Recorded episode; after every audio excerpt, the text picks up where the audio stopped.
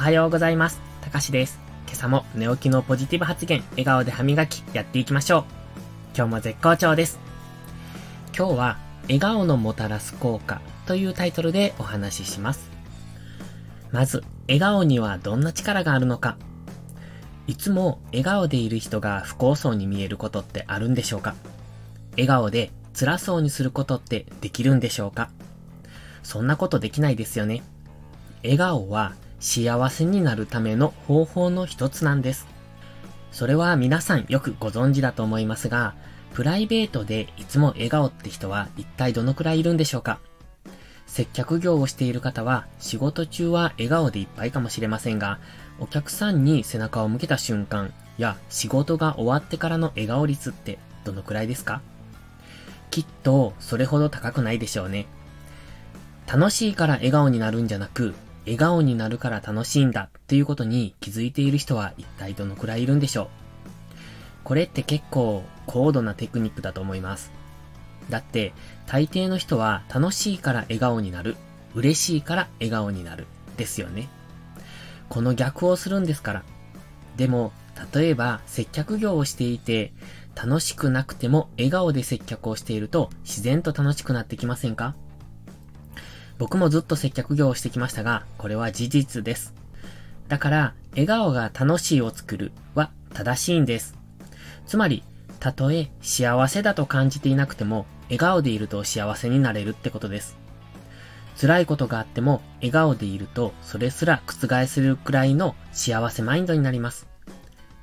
笑顔を作ると、脳が楽しいことがあったんだと勘違いします。その結果、本当に楽しい気分になれるという原理です。だからまず、作り笑顔でいいので、笑顔を作ってみましょう。そして、笑顔のもたらす効果。4つ挙げました。1つ目、ストレス解消。2つ目、自律神経が整う。つまり、リラックス効果があるということです。3つ目、免疫力が高まる。これは笑うことでウイルスから体を守ることができる。そして4つ目、ポジティブになれる。もっと色々あるみたいですが、代表的なものを挙げておきます。それぞれには理由がありますが、そんなのは考える必要はないと思ってます。ただ、笑顔でいるだけで、これだけのメリットがあるのなら、それをしない理由がないからです。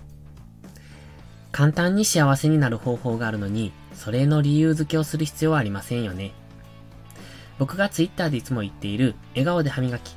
これは、笑顔の練習であり、自己暗示の実践です。朝から笑顔を作ることで、一日の始まりを心地よく迎える。そして、その後も笑顔を継続することで、一日中素敵な時間に変えてしまう。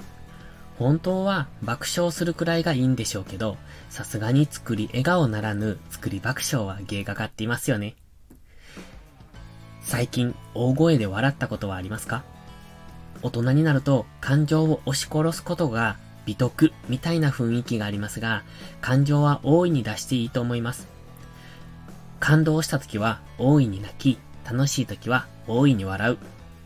こんなご時世だからこそ大声で笑っていきたいですよね。下を向いている人たちを巻き込んでみんなで幸せになりたいですね。